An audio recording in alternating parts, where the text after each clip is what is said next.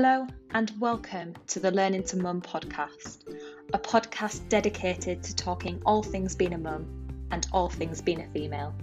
The latter, I feel much more qualified to talk about. I'm passionate about the honest accounts, the raw reality, and all the highs and lows that come with motherhood. So, welcome to this podcast hosted by me, Kelly Beaumont. I'm so grateful to have you listening to me today. Enjoy!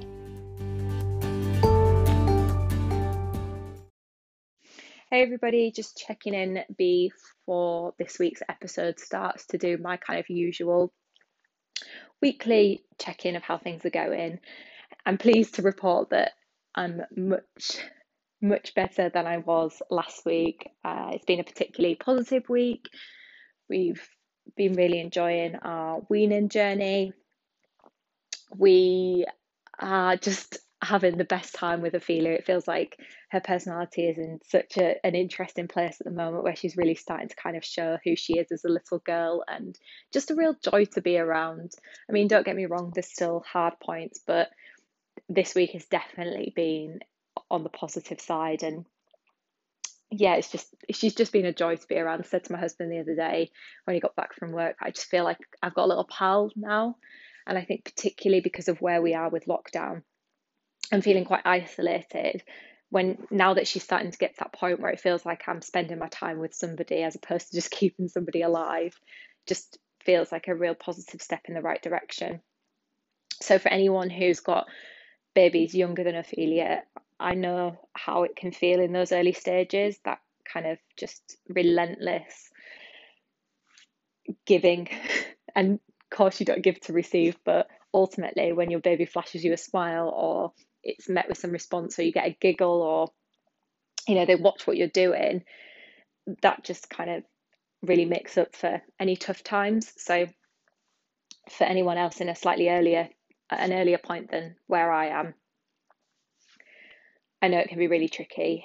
So make sure that you speak to people and also know that um, as they get older and more aware of what's happening it's bloody brilliant bloody brilliant I also just want to point out, and I haven't asked for my husband's permission on this as yet, but I'm recording it, ready to put it in, and if he says no, might just lead to another disagreement. Who can say?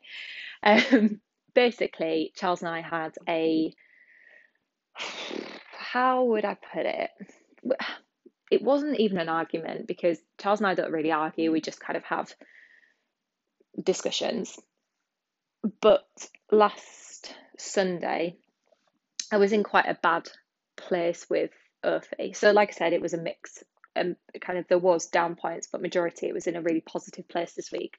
But last Sunday I was in a particularly bad place with Earthy. I think she just wouldn't go down for her nap. She just wanted to contact nap, which is so rare for Ophelia. She usually likes to sleep in her cot. But yes, this particular day, she woke up from her lunchtime nap, I think after about 20 minutes, and just wouldn't go back to sleep, would only contact nap and didn't really want to nap on me. So I think in total she had about 30 minutes lunchtime sleep. Barely had anything in the morning, and I just couldn't do anything.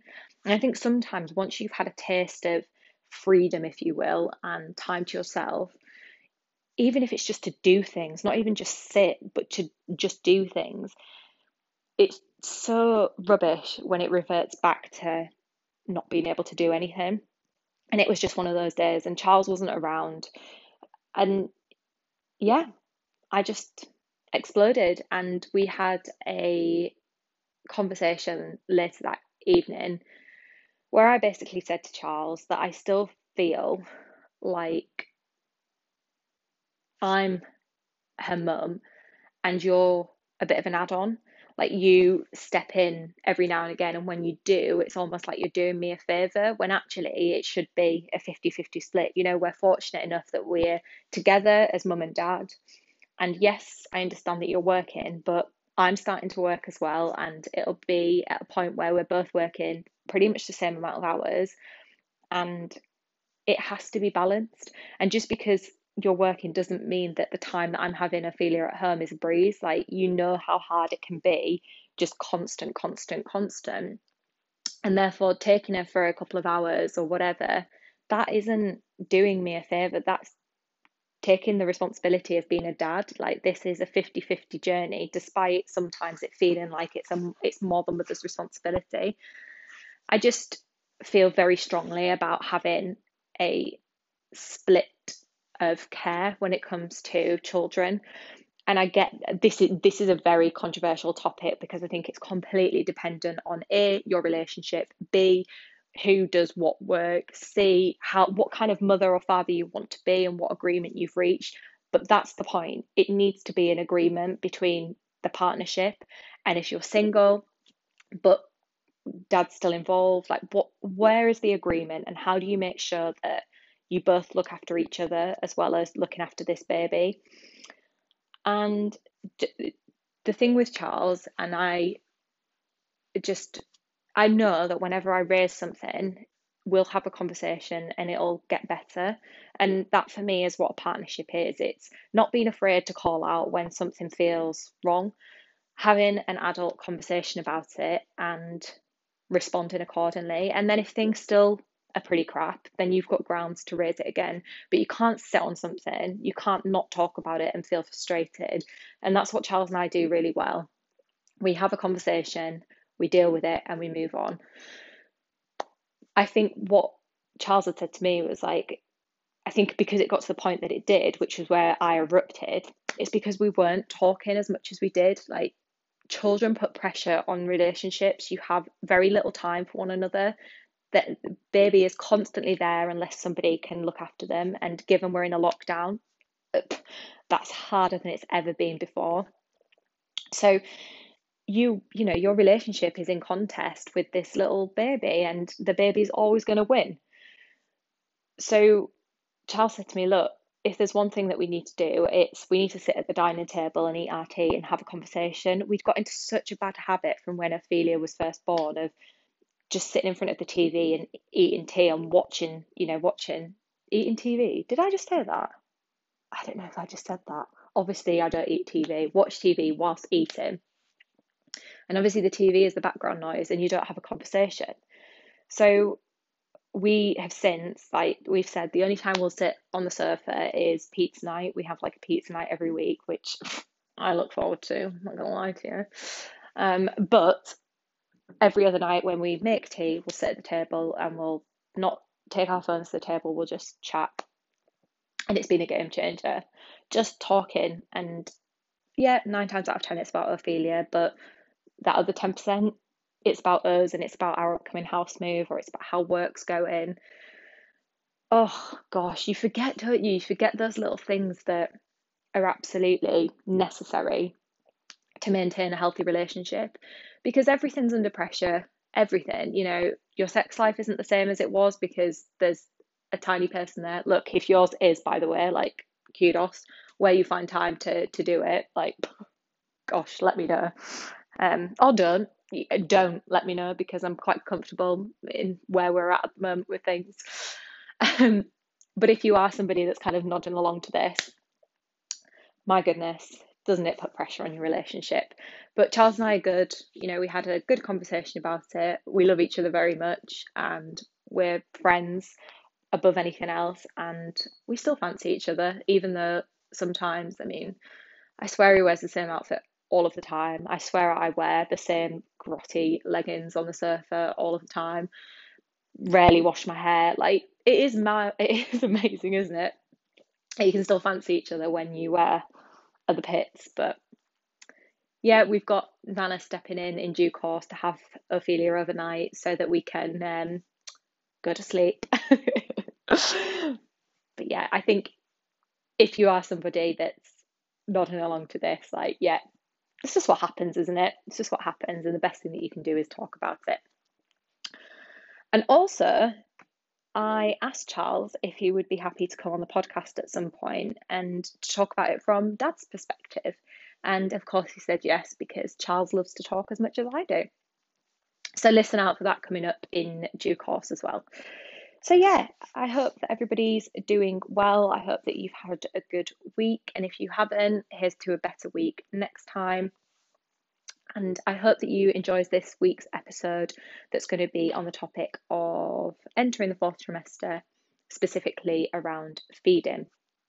And I should point out that this episode is a little bit here, there, and everywhere. I have Ophelia in the first segment for about the first 10 minutes. So just know if that is distracting, it does come to an end before long. But the rest of it, yeah, you'll be able to hear moments where I pause, moments where the sentence is a bit blur. It's just been one of those weeks where I've had to, um, I keep saying film, record this over different kind of days and different points in the day. So yeah, hopefully it's not too distracting, but it's the reality of being a mum. So there we go. I'm not going to apologise for it. Well, I hope you enjoy it. Um, yeah, have a good one. Hi, everybody, and welcome back to the Learning to Mum podcast. This is episode five and is going to start exploring the fourth trimester. I am currently feeding Ophelia as we speak. She's having some breakfast, some baby porridge, and mangoes. And typically, I like to record the podcast when she's napping. Um, but you know what? Sometimes life just doesn't go that way. And we're already on Wednesday, and this goes up at 7 a.m. on Friday morning. And I just worry that if I don't start recording today, it just won't happen in time. And if there's one thing that I want to do with the podcast, it's make sure that it goes out on time every week. So, yeah, if you hear gurgling, if you hear screaming, if you hear laughing, whatever you may hear, just know that there's a little human in the background eating some porridge with mangoes.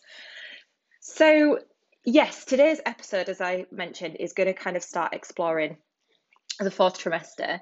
Now, this is a huge, huge topic and was the key reason that I wanted to start the podcast because I had such a varied journey in this kind of section of uh, motherhood, really for for the most part, I think it's fair to say that whilst there was definite, you know, highlights and I learned a lot about Ophi in that time, for me, I think I had a lot more down days than I'd maybe anticipated that I would. And what's become quickly apparent speaking to other mums is it's not unique to me. You know, a lot of mums experience challenges in the fourth trimester because I think it's a huge adjustment period, isn't it? Not only for the little human that's coming to the world and trying to figure out not being attached to mum, you know, not having food on demand, not being continuously kept at the same temperature, um, you know, having to wear clothes, having to get a nappy changed, having to cry out for food, all of these different things that they're adjusted to.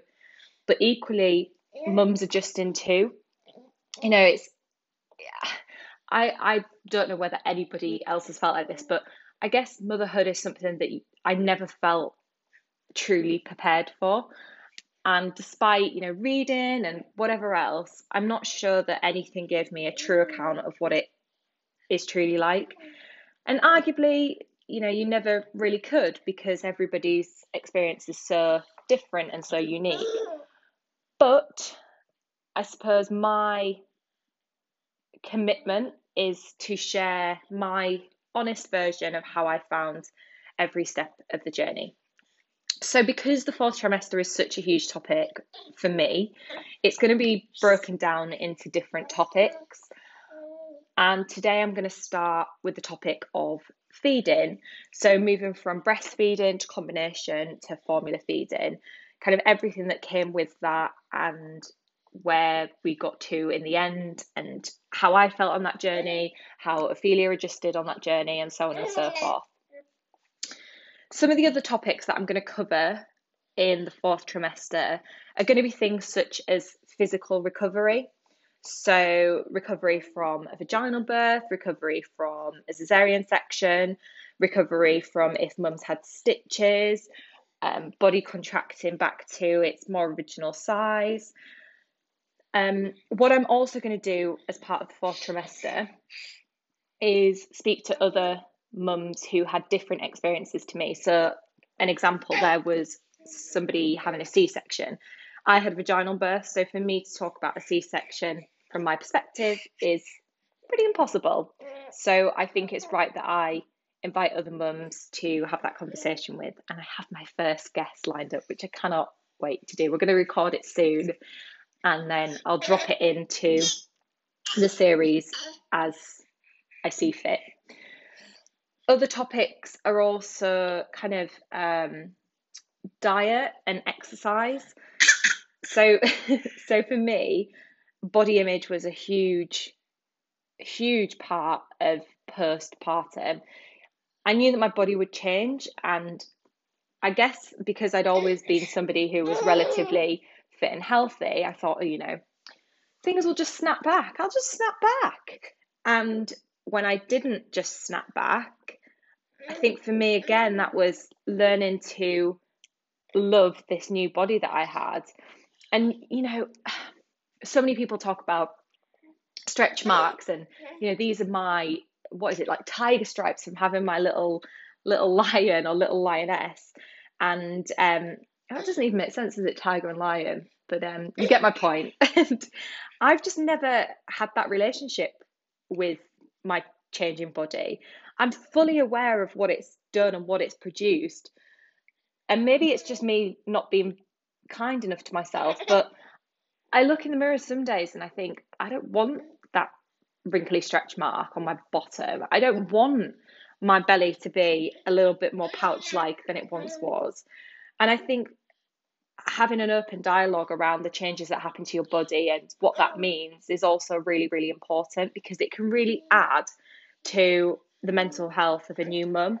All of these things contribute to how a mum recovers. And for me, that was something that, yeah, I just hadn't prepared for. And in reality, I'm still not completely com- confident that I have a really good relationship with.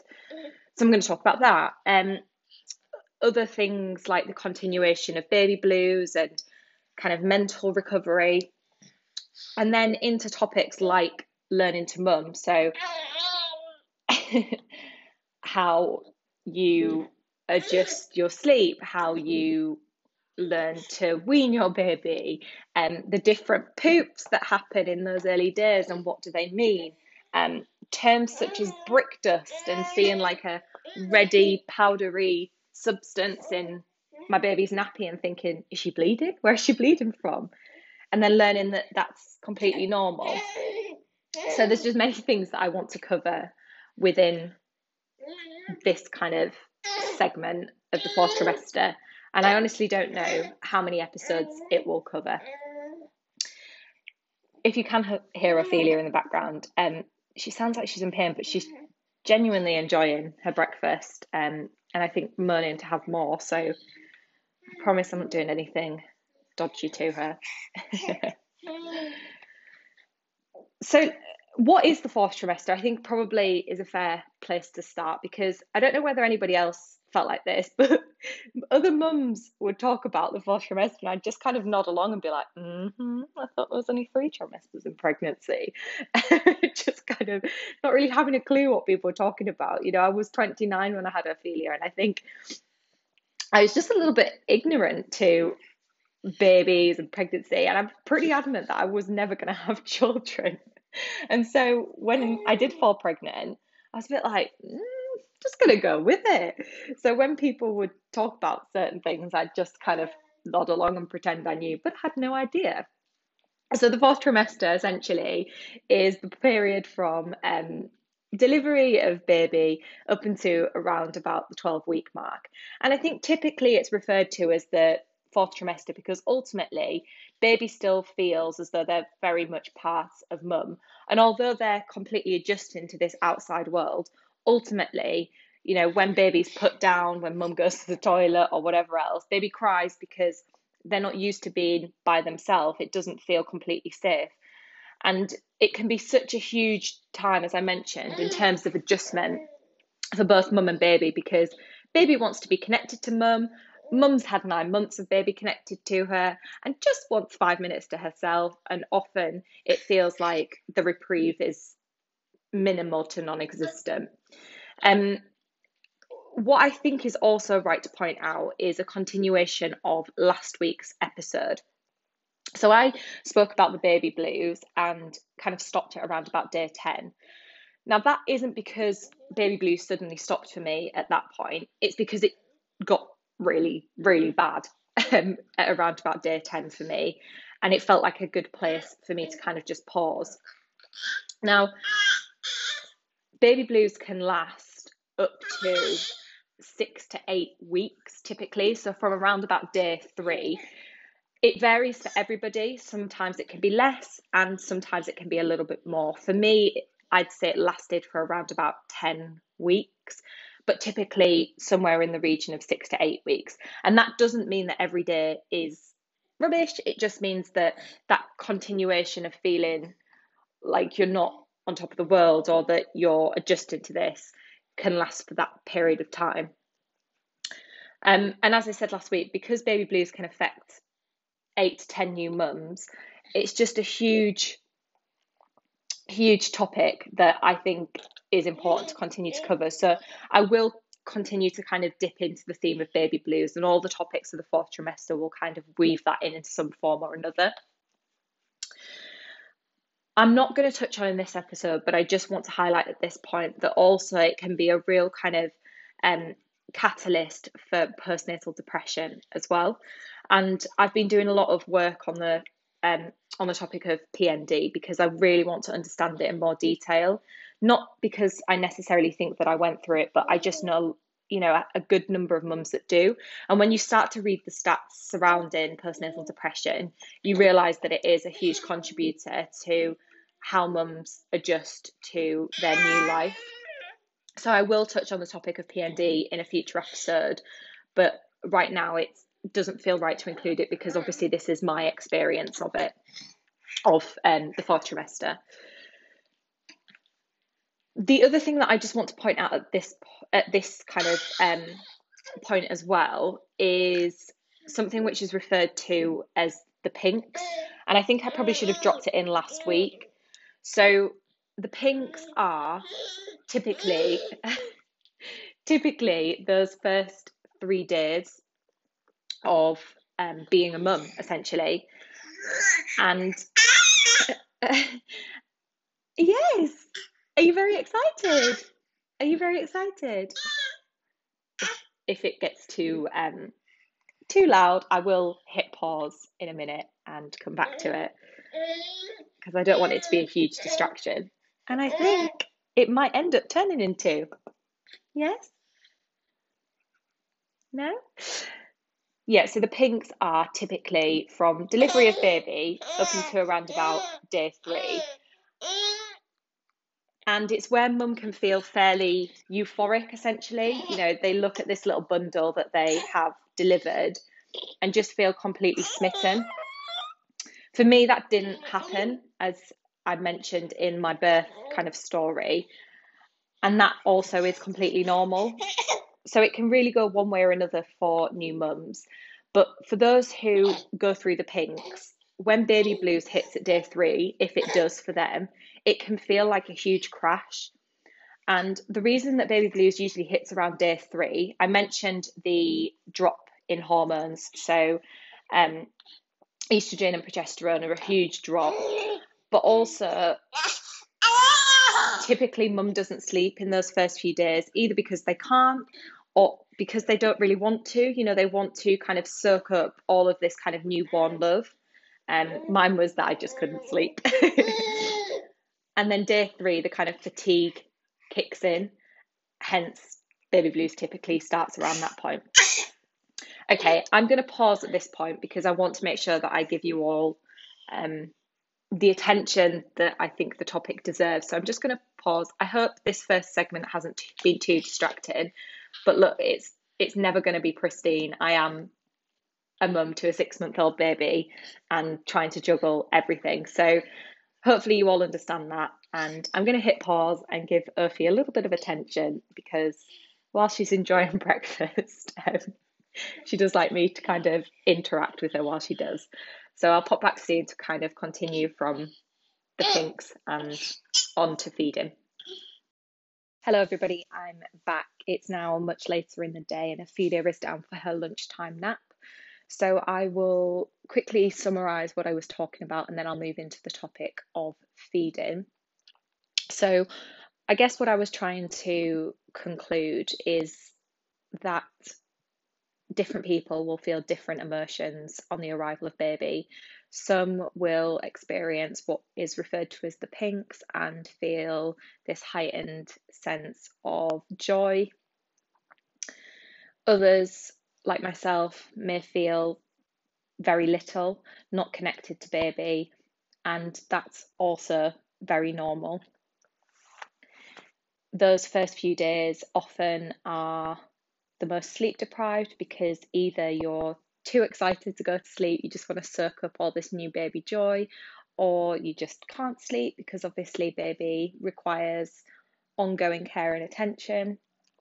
And typically around day three, once the fatigue has really kind of kicked in and hormone levels start dropping significantly, that's when baby blues can start to rear its head on average, it can last up to six to eight weeks.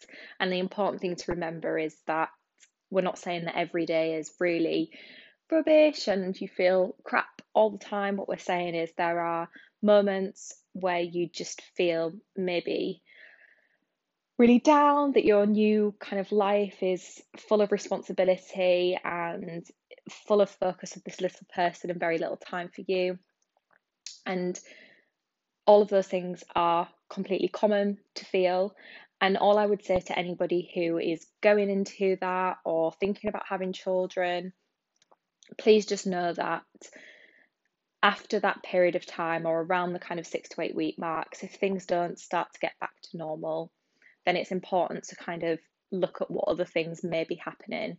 It might be that you're just still adjusting, whereas for other people, it can develop into more serious conditions. And again, I'm going to talk about that in future episodes. Lastly, I just want to summarize by saying please don't fear it. Talking about it raises awareness and it sets people up to understand what might be presented to them. It's not inevitable that everybody will feel the same way, and some people may move through the period of baby blues relatively quickly, and two out of 10 people typically don't experience it. So please, please don't worry about it. Equally, if you do enter baby blues, know that there are good days and there are harder days. And just like anything with a newborn baby, nothing lasts. Everything is a moment in time, and every everything that I've ever said to myself in those you know those harder times, uh, this too shall pass. Baby's development happens so so quickly, and typically when you've had a bad day, it means that some key development is happening to your baby, and the next day something magical happens. When they learn to smile and give you something back, those connections start to build, and everything just becomes more enjoyable. So, wherever you are in your journey, just know that motherhood is an absolute roller coaster, but there are always better days to come in those moments where you feel that you're having a really tough time. And just know you're not alone. Okay, so fourth trimester, let's talk about feeding. Okay, so if we rewind to before Ophelia was born, I had always kind of made my mind up that I wanted to give breastfeeding a go. I'd done a good amount of research, read the guidance that the midwife had given to me via the NHS, kind of looked online, and then I read a book called Milk It, which I found really, really insightful actually. It's written by somebody who's had a range of experiences when it comes to breastfeeding, and her kind of mission is to talk about breastfeeding, warts and all, so that people feel informed and understand how to latch their baby on. Um, she talks a lot about cluster feeding, and so on and so forth. And I just found it a really kind of easy kind of dip in, dip out, dip out book to help equip me with the knowledge around breastfeeding. Um, I'll reference the book in the notes for the podcast so that you can have a look if you're interested. And then I also spoke to a lot of mummies who had tried breastfeeding in the past, some that are really pro breastfeeding, and others that perhaps gave it a go and found that it wasn't for them. So I really felt like I'd done my homework, if you will, in regards to wanting to really give it my best shot. And I think also it was maybe encouraged from the midwife's point of view. It certainly formed, you know, several conversations. I did NCT, which again is to kind of help prepare you for the arrival of baby. And we had a breastfeeding specialist come in and talk in a session as well. Now, I thought that she had a really balanced approach to feeding generally. She didn't make the session purely about breastfeeding, it was kind of a whole host of things in relation to just generally feeding your baby. But again, you know, she was a breastfeeding specialist and it was very much kind of centralized towards breastfeeding. So I guess everything that I ever knew about feeding, it all kind of started with giving breastfeeding a go. And I had no reason to not want to try. But I kept telling myself and to anybody who would listen that I never said I am going to breastfeed. I always said I'm going to give breastfeeding a go because I don't think we can underestimate the challenge that breastfeeding can bring. It's something that if you're a new mum, you've you've never done it before, your baby's never done it before, and to assume that it'll, you know, be like a duck to water, I think is maybe quite naive in a lot of circumstances. And I'm glad that I got myself in a headspace that kind of reassured myself that if it didn't work out, that's okay too. So, yeah, got, got myself kind of in the knowledge. I think the other thing that I just want to point out as well is I felt like my body was telling me to give breastfeeding a go. Um, I started to leak from around 20 weeks of pregnancy. It was an absolute shock. I'm just so glad in hindsight that I spent a lot of my pregnancy um, in lockdown because I think about these moments and like I can't imagine being sat in a work meeting in the office and just suddenly lactating. um, but yes, so from about 20 weeks pregnant, I started to leak. Um, so I, yeah, I, I felt like my body was kind of showing me that it was wanting to feed, and that that kind of continued. You know, I never stopped leaking, if you will. And it just became more and more the closer to Ophelia's arrival. And yeah, so when she was here, when she was delivered, as I mentioned, we didn't try and latch on immediately, but we did do it, you know, fairly soon after she was born. And it's not the easiest thing in the world. Getting your baby to latch on blooming hard and you can read all the manuals and you can watch all the videos when it comes to your boob and your baby's mouth the shape of them is maybe quite different to what you've seen so I would spend some time, I spent a lot of time kind of trying to wedge my boob into her mouth and get the positioning in.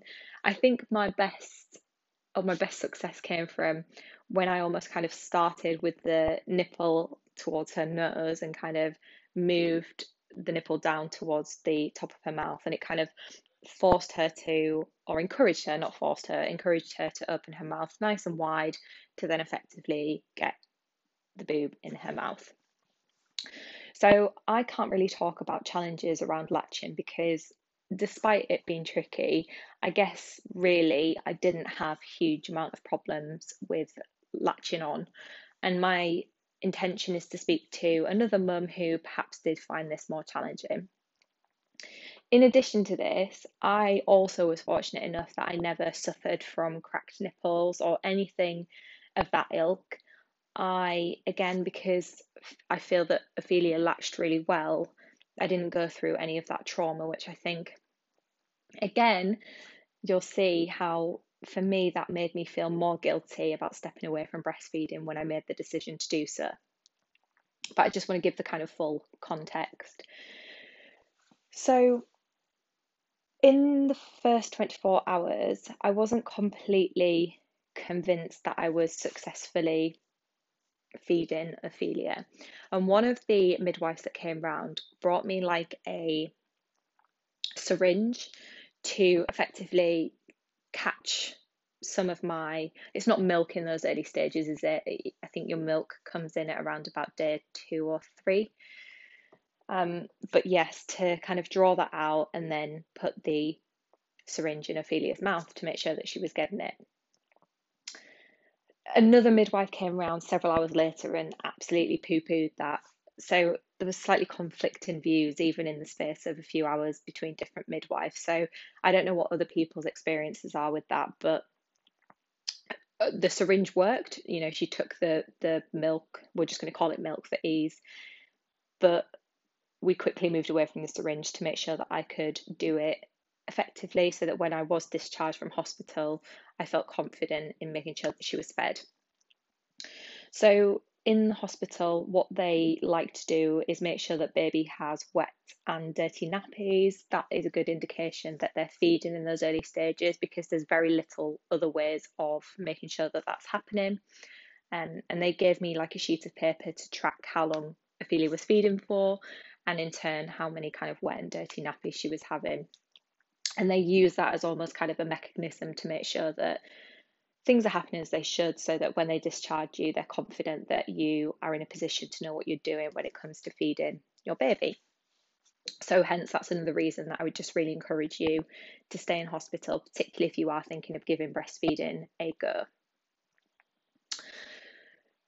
So, yeah, I think there's not much to say about those first few days other than it's it was relentless, absolutely relentless. Ophelia fed for long, long periods of time and had very little reprieve. What's important to know, and again, I'm just going to share all of this because I guess these were things that I, you know, I wasn't aware of. So I think if I can impart this knowledge on other for other people that might not be as sure, then I'm doing something good. So because baby is so little, obviously the size of their stomach is so small. So they, in effect, fill up relatively quickly, but also that means that the nutrients and whatever they get is also used up fairly quickly. So they'll need refilling again before long. And that's just something to be aware of when you, th- if you think, gosh, my baby's feeding like so frequently, are they not getting enough? Chances are they they probably are, but they just need more and more and more and more and more. so yes, a continuation of feeding, um, particularly with breast milk, because the the um, what's the word that I'm looking for? Not the dilution, but the consistency of breast milk and what it's made up of is completely dependent on your baby's needs. So, if it's a particularly hot day, your breast milk will be more watery to accommodate for the fact that your baby needs um, hydration. So, whereas formula is obviously a set consistency, which means that sometimes there's a belief that it can fill babies up for longer periods of time. So, typically, breastfed babies need to be fueled slightly more frequently. That's what's said, and that's my experience. So I'm just again sharing that with you all. But anyway, let's not dive into formula feeding at the moment because this is still breastfeeding territory. So, um, so I think because I'd done my reading I'd set my expectations quite well in terms of those first few days as to how frequently I would need to be feeding Ophelia. Maybe not quite prepared for how long each feed would last, but I think that combined with the fact that, you know, I was in an okay position in terms of sleep in the lead up to delivery. I just think those first few days were, were manageable. But what became fairly apparent to me quite soon after that was the responsibility on my shoulders as her mum. When babies are breastfed, typically up until the point you start to express your milk, if that's what you choose to do, everything is mum's responsibility. So every time baby wants to feed, whether that's first thing on the morning, last thing at night, the early hours of the morning, midnight, whenever that is, it's mum that needs to be awake and functioning and feeding. and typically that means also settling baby. And I think just that sudden realization that I couldn't leave Ophelia, even if it was to just go for a walk by myself, because she might need feeding. And you're still really establishing your baby's routine in those early days. I mean, there isn't a routine, it's feed on demand. And I think the more that I started to realize that I couldn't do anything for me, really, that's how it felt. I felt like I was bound to her. I just started to get into a really negative headspace around feeding. Um, and obviously, feeding was the thing that typically contributes to sleep deprivation because babies wake up to be fed. And when you're breastfeeding, you need to be awake to do that. I never got into the um, I, I was never able to kind of do the half awake feeds where you're still lying down with baby. I don't my boobs just aren't big enough to accommodate getting them into the right position, but it just didn't ever work like that for me. So, yeah, that overbearing responsibility kind of started to kick in. Um, in addition to that, the length of time that each thing would do. So I'd gone from being a really active, um, liking to get things done, being in control type individual, and because to slow down. And I think that it just didn't work for me. Just sitting in front of the TV, you know, people would say, read a Kindle watch TV, just chill out, just, you know, just enjoy the fact that you've got this time with your baby. But I just never could. I always saw feeding as a chore. Every time she would, you know, cry out for more, it was always an inconvenience. I would always be wanting to do something, whether it be go to the toilet, whether it be go for a shower. I don't know whether it would be to wash up some pots, just some semblance of normality. And I couldn't because I felt that I needed to respond to her cries almost immediately. And I just couldn't get myself into a headspace of putting something on the TV and just soaking it up. And I suppose I look back now and I wonder why I struggled with that so much, you know, taking life a little bit steadier. Because I think pre that, thinking, oh, you know, you can just sit in front of the TV and, you know, your nice warm house and soak up all that newborn life. you know, I, I think in my head that sounds bliss, but when it came to that being my reality, it just, yeah, it just didn't work for me. I think I felt like I couldn't drink a cup of tea because I didn't want to have a hot drink over her head. Um, I'd guzzle a bottle of water because I was getting so dehydrated in terms of feeding her gosh, the dehydration is another level when you're breastfeeding in those early days. Um, I felt like I couldn't eat because I needed to hold her in position. You know, we were still establishing how to effectively breastfeed, and you've never held a baby like that continuously. Everything just felt really out of place for me, and I just felt like I was completely out of sync with how I am as a person, and I just lost a sense of who I was. Um, and I just I don't think I ever soaked up the wonder of what I was doing, you know, that my body was keeping her alive. Not only had it done that for the past nine months, now she was here and functioning and breathing by herself. It was still my body that was giving her the nutrients she needed to survive, the sustenance she needed. I just never married that up and I never, you know, congratulated or appreciated my body for what it was doing. Yeah, it, it's a really it's really sad looking back and kind of reflecting on it honestly. But I just know that I just didn't ever have a healthy relationship with breastfeeding. And I really feel like I tried to set myself up for success, but it just, when it came to doing it, just didn't happen. Um, so I continued, continued, continued this this whole relationship with breastfeeding, this feeding on demand, um, feeding for really long periods of time. Typically, Ophelia's feeds were average between an hour and two hours at a time. I would keep a log in my phone to make sure that I was alternating my boobs because you think you'll remember which boob you last fed on. You don't remember which boob you last fed on at all. Everything goes to mush. And I would put in the time that I started feeding and the time that I finished feeding.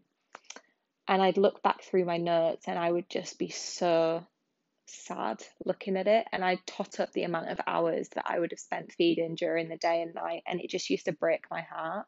There was nothing healthy about what I was doing other than making sure that I could see what Ophelia's typical routine was. I was starting to get my head around okay, so if I know that this is how long she fed for yesterday, I can put myself in the right frame of mind for that relentless task today. But it just, yeah, that just didn't work. So I'm not sure that I would recommend that to myself other than just keeping a log of which boob to put her on. um, so that continued for weeks and weeks and weeks, and I was in a really bad, really, really bad headspace. Um, I would speak to my husband about how much I was not enjoying it, how disconnected I felt from Ophelia. I thought that if I was breastfeeding her, I'd look down and I'd be in wonder, and um, I'd be in awe of what I was doing and in wonder of her, and just never happened. It just yeah, it just never happened. If anything, I felt that the breastfeeding was contributing to the fact that I was feeling crap, but I never kind of connected everything together in those early stages. I just thought I was failing as a mum because I didn't feel this besotted connection with my tiny person. So it got to around about week, I want to say week seven. And we were able to meet people at this point. Some of the restrictions had been lifted in terms of coronavirus. And I'd gone to meet my two friends, Kat and Claire.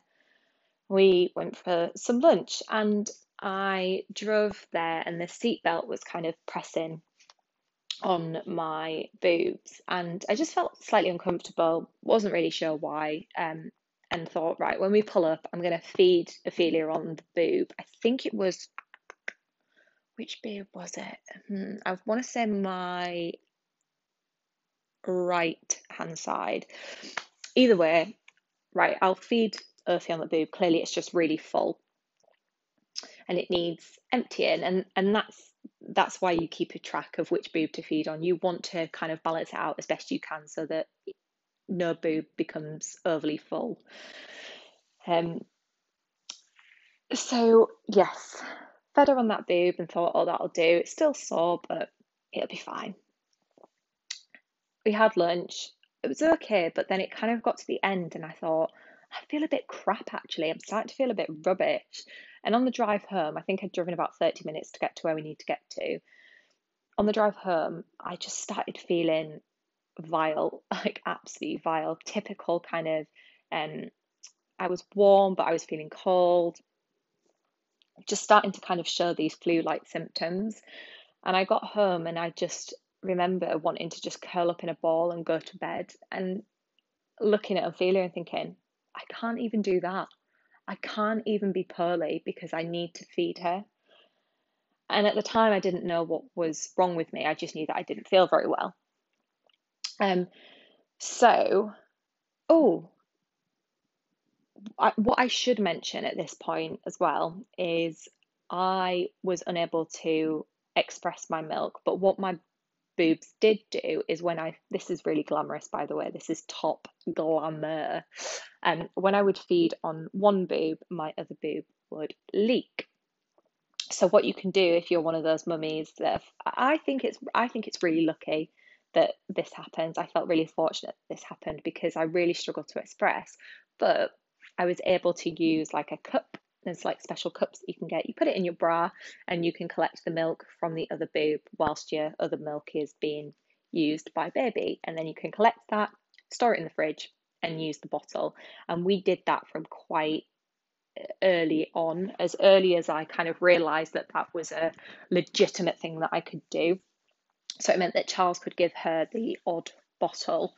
And um, I just want to put that in because it kind of comes back round to that later in the story the story, my reality. Um, so I just want to pop that in there. but yes, came home, realised that there wasn't much reprieve. Charles could give her some of my stored milk, but obviously that wasn't an endless supply. So we were kind of doing that um in you know doing that moderately and to collect more milk that meant that I had to feed um and my boob was just getting sorer and sorer and sorer and I thought maybe this is more than just the flu I didn't think for a second that there would be anything wrong with my boobs. But then I Googled mastitis and yeah, I had every symptom under the sun of mastitis and I just wanted to cry because I thought, I know what this can manifest into.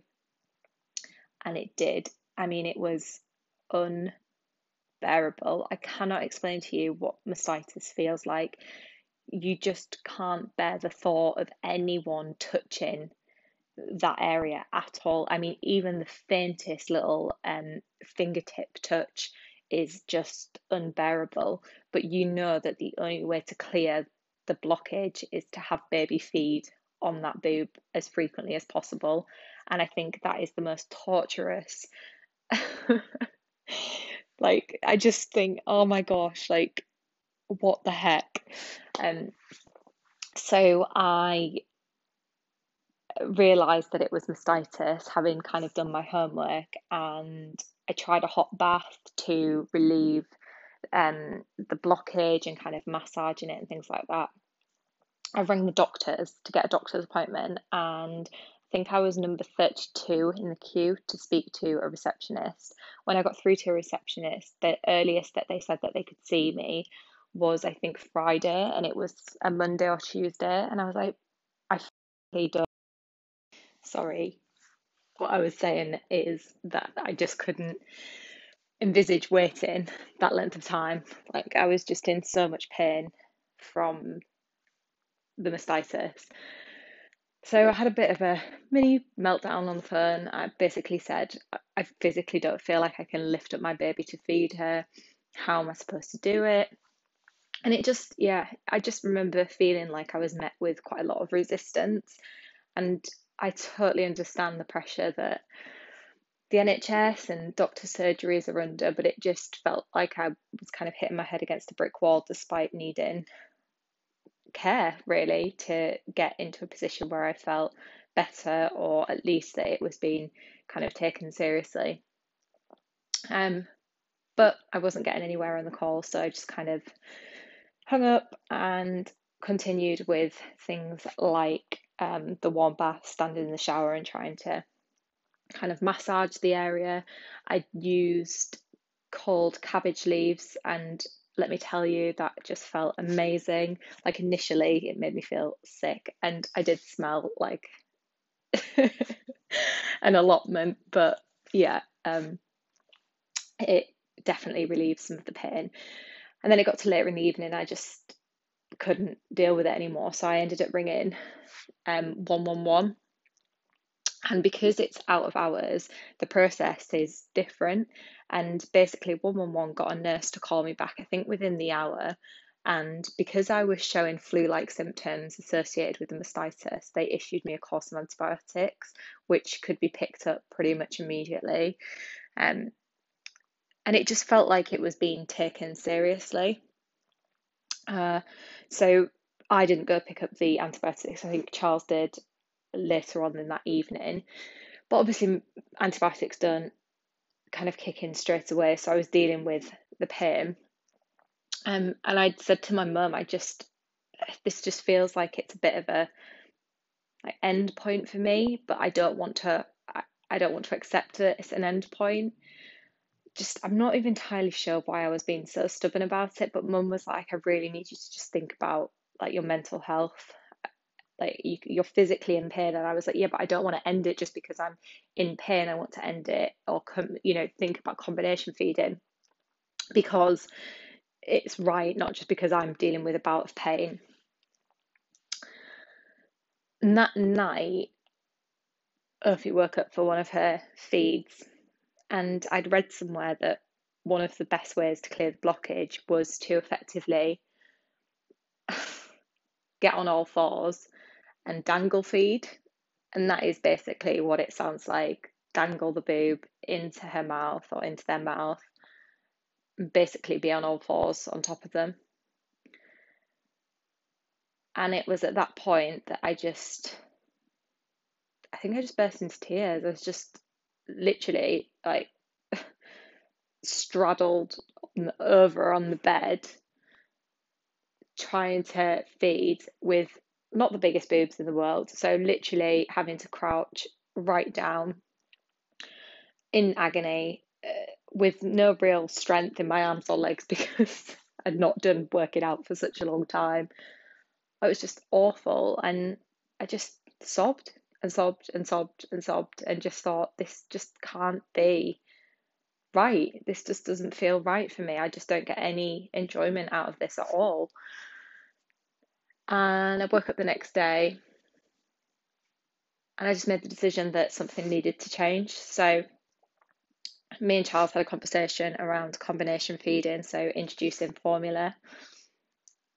Um, I think both him and my mum were so relieved that I'd decided that I wanted to move towards more kind of combination feeding because I don't think anyone can tell you what's right, can they? You know, people can observe from a distance and ask questions and be curious and offer some recommendations, but at the end of the day, the only decision really is down to mum and what's right for baby.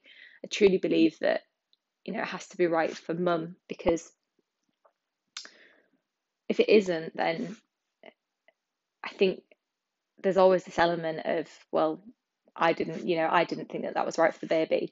So you kind of live with this, I don't know, this regret or blame on somebody else if it doesn't work out. And I just, yeah, I'm a headstrong person, and I think my mum and my husband both wanted me to reach my own conclusion when it was right. But obviously, watching me get to that point is painful because I was in pain, I was upset, I just wasn't having a good time of it.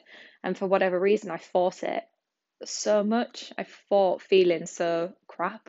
I think because, like I said, I'd done all of my homework in terms of breastfeeding, but it just wasn't working for me. I just couldn't get this connection and I just didn't feel anything apart from negativity. It was bizarre, absolutely bizarre. So we did our homework on um, formula feeding. It just feels like a minefield when you've never done it before. You know, at least with the boob, you can kind of effectively, once you know what you're doing, you put the boob in the mouth, they feed, and we we're onto a winner. But when it comes to formula, obviously there's so many different uh, brands out there. There's so many different options um, sterilizing bottles, uh, right, making things the right temperature. It just felt like such a minefield. But because we'd been using bottles before because of me collecting milk, we already had bottles in. She already took the bottle because we started it, you know, when she was relatively young, giving her that kind of um, we'll call it express milk. So she's familiar with using a bottle, which worked in our favour, and we were also kind of sterilising. So we had that up and running and we made the decision to purchase the perfect prep machine from Tommee Tippee. We stuck with our bottles, which were the Medela bottles, instead of using the Tommee Tippee ones. I just she just preferred the ease of the Medela ones, so we stuck with them. And the perfect prep machine basically does what it says on the tin. You put the right amount of powder in based on how old they are, press a button, and it comes out at the perfect temperature. So, yeah, we did that. We started with SMA milk um, because I had no idea what I was doing. I just knew that we wanted to feed her. And I fed her the bottle. and I remember it so vividly.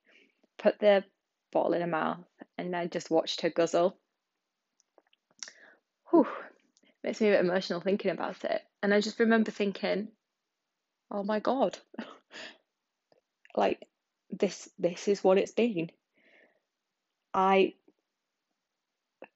a lot of what I've been feeling in terms of my headspace and feeling rubbish has been because of breastfeeding and watching her drink from the bottle, content, looking kind of around. I could make eye contact with her.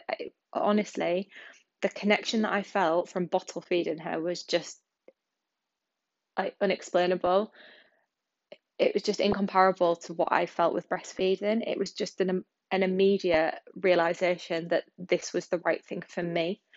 And because Ophelia responded so well to the formula milk, it just reinforced that this was the right step forward for us. And Charles came in and it was like, um, You're crying. And I was like, I know, it's because I feel like this is the right thing to do. And oh, yeah, it was absolutely, as I say, the right move for us. And gradually over time, we replaced breast milk with a formula feed at a time. So when you're looking to wean off breast milk, they tell you to kind of um, start with a certain feed, maybe the feed before bed, and then slowly kind of gradually take it away. Because obviously if you come to a complete stop your boobs don't really know what's happening and that can cause quite a lot of pain. Whereas if you do one feed at a time it tells your body to kind of reduce the amount of milk that it's providing um, and it feels much more manageable and it certainly worked for me i didn't kind of suffer the same amount of pain um, I feel like I jumped straight from mastitis to formula, um, just to say that the mastitis did clear with a course of antibiotics. It did take a few days and it felt like a lifetime, but it did clear relatively quickly. Um, be persistent if you do suffer mastitis, if you do fall victim to mastitis, because I have a friend who had mastitis and it wasn't, I don't think they were issued a course of antibiotics and it just got progressively worse, um, resulting in surgery, which you know this is again this isn't about scaring people it's about just acknowledging that these things can happen and you know your body better than anybody else. So if you feel that you're meeting resistance and you're not getting the outcomes that you want it's important that you kind of push back and ask more questions and make sure that you're getting the right result for you. But yes the um, the antibiotics worked for me. Uh, the mastitis cleared. I found light at the end of the tunnel by switching to formula, and we continued that journey one feed at a time. Um, and uh, I think for me, um, the view that I was still giving elements of breastfeeding still felt really good. You know, I felt like I was giving her everything that she needed. It was just all psychological. It was just a big mess for me because even those reduced amount of breastfeeds, I still just didn't enjoy them. The only thing that kept me going was the knowledge that, oh, this feels like the right thing to do, this feels like the right thing to do. But it didn't feel like the right thing to do when we were doing it. I just didn't enjoy it.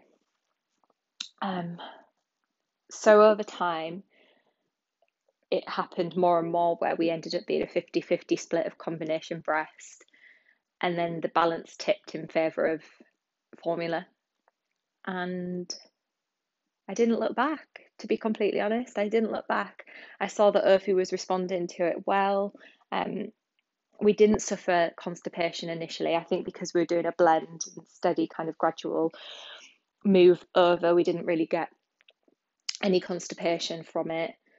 And I mean, we did go through constipation, but it was much later down the line. And I think the worst constipation we got was when we started to introduce uh, was it food yeah i think it was introducing a little bit of baby porridge but we'll come on to that in in another episode but yeah but it just kind of gradually was more and more formula feed and then i did a bit of homework because when i realized that the majority of her diet was formula milk um i just i suppose again this is me and how i felt i wanted to make sure that i was kind of giving her what I perceived to be the best possible formula milk.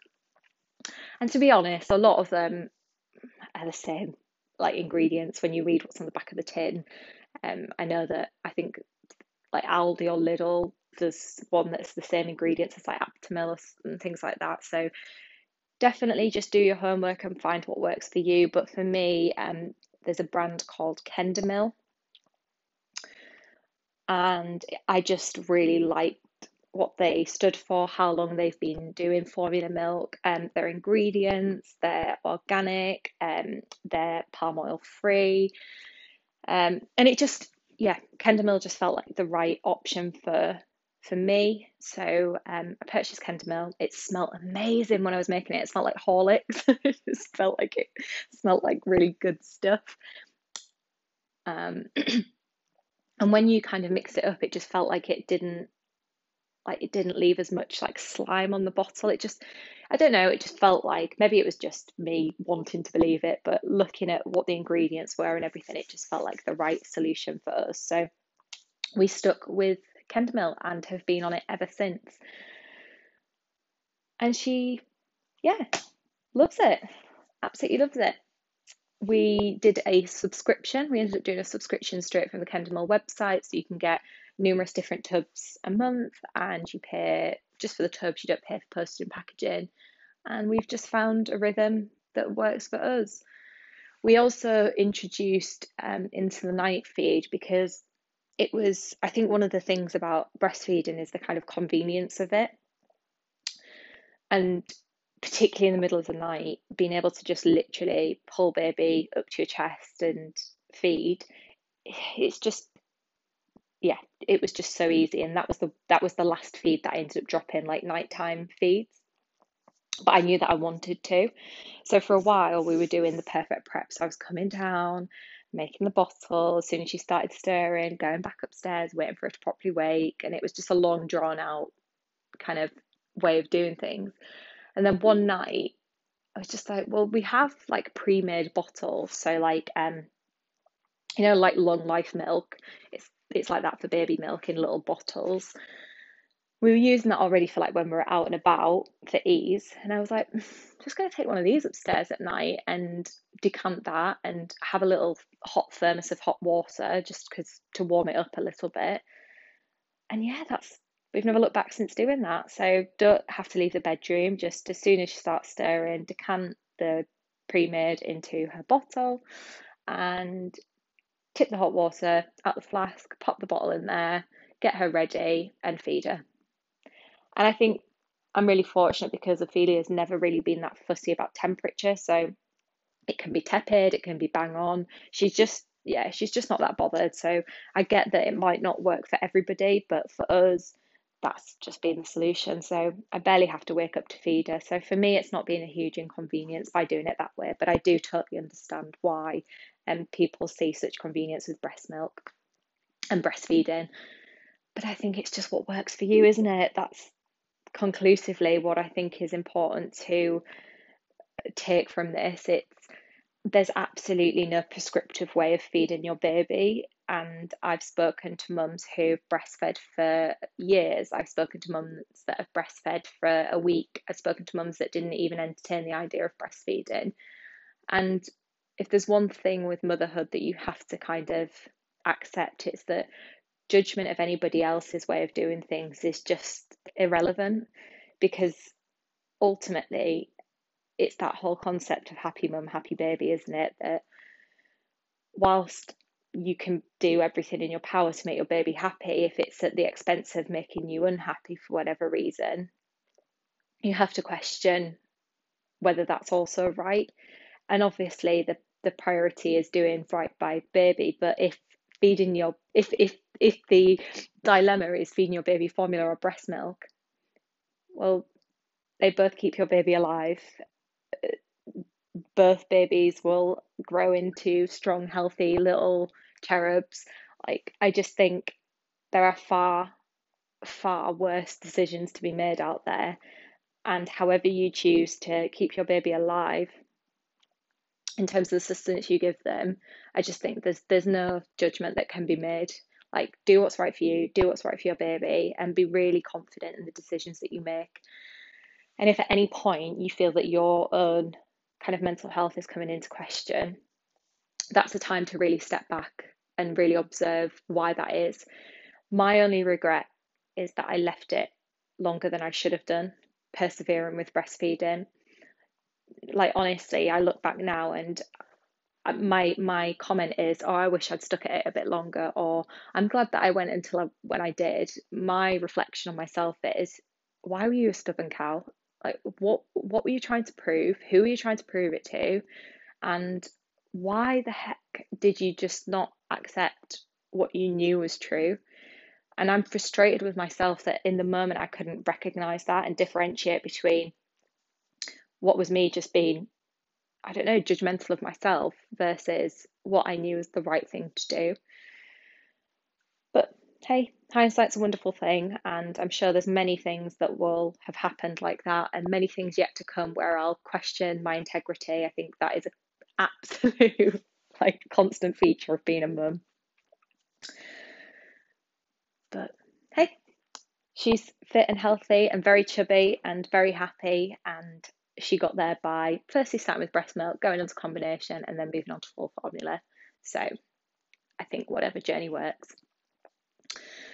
And now she's weaning, and we're having a great time of it, if not a messy time of it. But I will talk about weaning in a future episode of the podcast.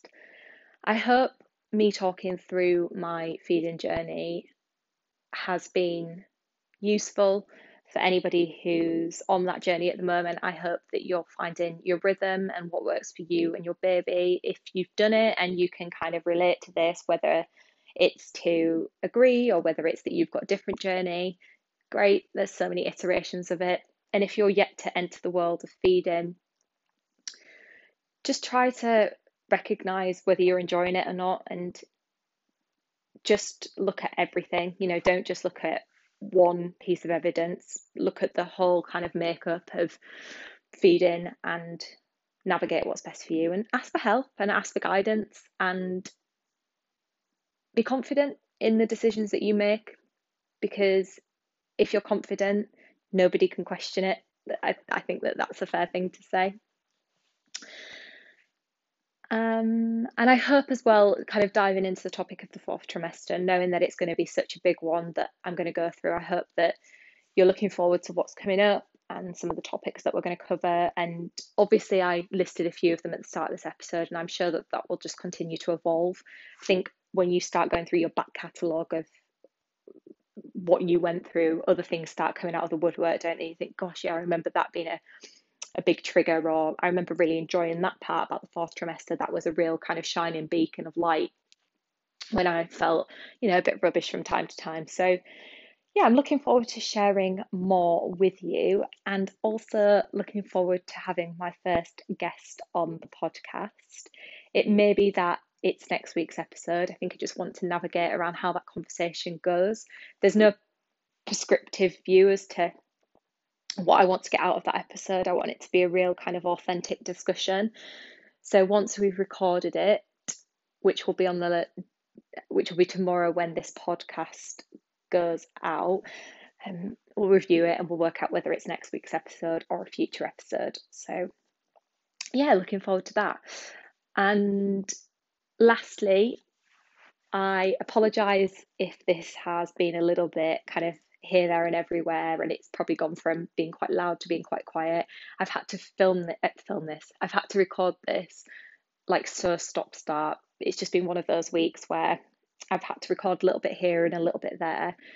But as I've mentioned, like that's just how it is. That's just being a mum, and I can't really avoid that. Like it's just the reality of it. So I hope it hasn't been too distracting and you've still managed to kind of stick until the end and have a good kind of listen to everything. But yeah, thank you very much, and I will see you in next week's episode. Thanks for listening and have a good week. Bye.